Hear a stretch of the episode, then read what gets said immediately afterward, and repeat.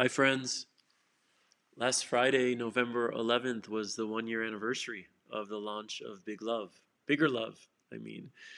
And I want to thank you for being here, whether you arrived on day one or just subscribed today. I had hoped to send something out on the actual anniversary, but as has happened often lately, the writing wasn't flowing and I didn't want to force it. Couldn't force it is probably more accurate. I've been struggling lately, feeling ungrounded, destabilized, lost, lonely. I've been waking up with a certain sense of dread moving into the day. Not oppressive, but present, heavy enough. I've gotten really good much of the time at playing witness to my mind when it's cycling through its self abusive and hopeless thinking.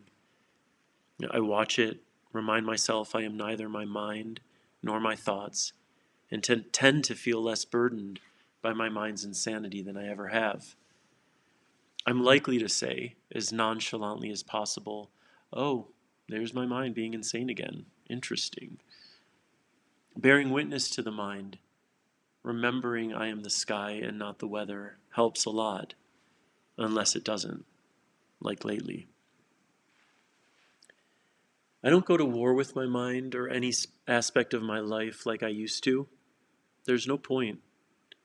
The mind doesn't know surrender, and war only creates more war, internally as well as externally. Where I used to go to war, I go to love. Where I used to shame myself, I love myself. Not always, but most of the time. Love is our greatest healer and I've learned it's within my power to offer all aspects of my self love, and that when I do, the only possibility is to move myself toward greater healing. I realized yesterday while recording an episode of our podcast, Hey Jacob, Hi Scott, with my dear friend Jacob Nordby, that though I've been playing witness to my mind and doing my best to love the aspects of myself my mind compels me to shame, I haven't been directing any of that love to my mind itself. I wrote this recently. I have learned, mostly, not to go to war with my mind, but have too often forgotten to love it. Why stop with a peace treaty when real friendship is a possibility? Why stop with tolerance when there can be love? I'm going to be more intentional about loving my mind not just witnessing it, but really loving it, even when it's doing its best to tear me down, to keep me locked in fear, to lie to me about my worth. The reality of being human includes having an insane human mind. No one gets to escape this truth, but we do get to work with it. Imagine being able to challenge your mind, refute its lies, brush aside its crippling self doubts, and all from a place of love. Unlike an abusive relationship with another human, we don't have the option to walk away from the mind, so we may as well figure out a more peaceful way to exist with it. For me, that comes back to awareness and action. The moment I'm aware I'm going to war with my mind is the moment I can act with acceptance and love, if I choose to. And the moment I'm aware I'm believing the self abusive lies of my mind is the moment I can challenge them and offer myself more acceptance and love. Love is always a possibility, and it's always a healer. Always a possibility and always a healer. Just remembering this and asking myself again and again, even and especially where my mind is concerned, what is love inviting me to do right now? Usually helps to create a bit more peace and acceptance in my being. Not always, but often enough to keep me asking that question. Right now, love is inviting me to love my mind as it is, no matter what, without exception. And that's what I intend to do. What about you? What is love inviting you to do right now? It's wild that Bigger Love is a year old. In the About section of this newsletter, I wrote the following When I was considering the mission of this newsletter, I looked back on what I wrote in the introduction to my book, Big Love, and it holds true for this space too. I've replaced the word book with newsletter. I'd like Bigger Love to remind you that you are not alone, not by a long shot. We are all imperfect, we all have busy, fearful minds, and we all struggle. Every single one of us, every single day. I'd like the newsletter to emphasize that you are as worthy of love as anyone who has ever lived, and that nothing you do could ever make you any less worthy, or more worthy for that matter.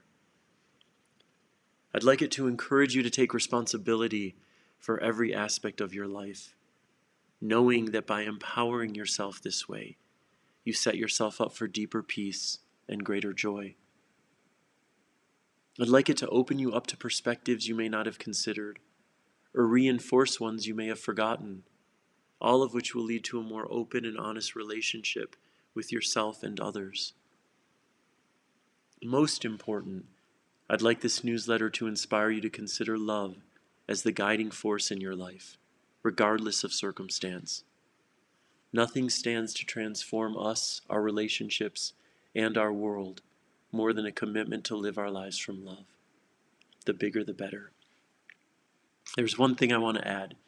I'd like this newsletter to be a community space for open hearted souls who want to co create a more compassionate, just, and loving world.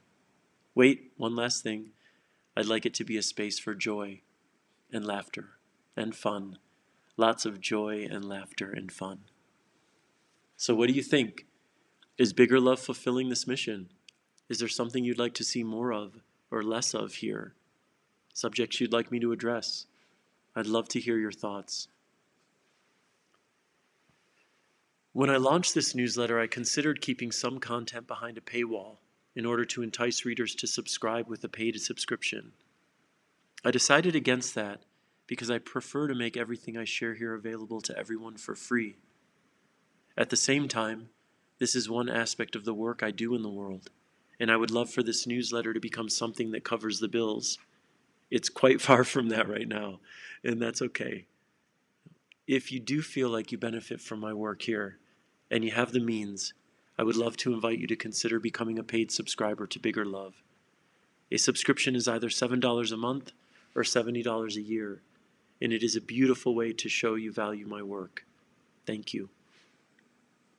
However, you are choosing to be here, please know I appreciate your presence so much and am excited to see how this newsletter and community continues to grow in year two.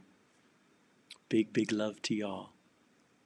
A couple more things. I've got two breathwork offerings this week. Tonight, Wednesday, November 16th, there's online breath and belonging. And this is going to be the last session uh, for a few weeks, probably until mid December.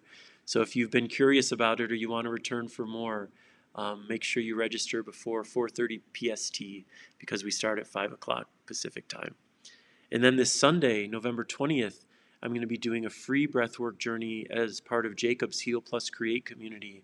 It's called Breathe Your Way Home, and that's at 10 a.m. Pacific time, 6 p.m. Greenwich Mean Time. So if you're in Europe, you can join as well. And you must click on the RSV link in this in this email to attend. And then also on this week's episode of Hey Jacob, Hi Scott, which we recorded yesterday, I talk in much more depth about the struggles I've been having, and Jacob and I together discuss how to navigate the funk when we're in it. Um, so if that's something you're experiencing, I really encourage you to listen to this episode. And you can find it wherever you listen to podcasts. It's called Hey Jacob, Hi Scott. Other than that, just love you all so much and uh, wishing you all lots of peace, acceptance, and joy.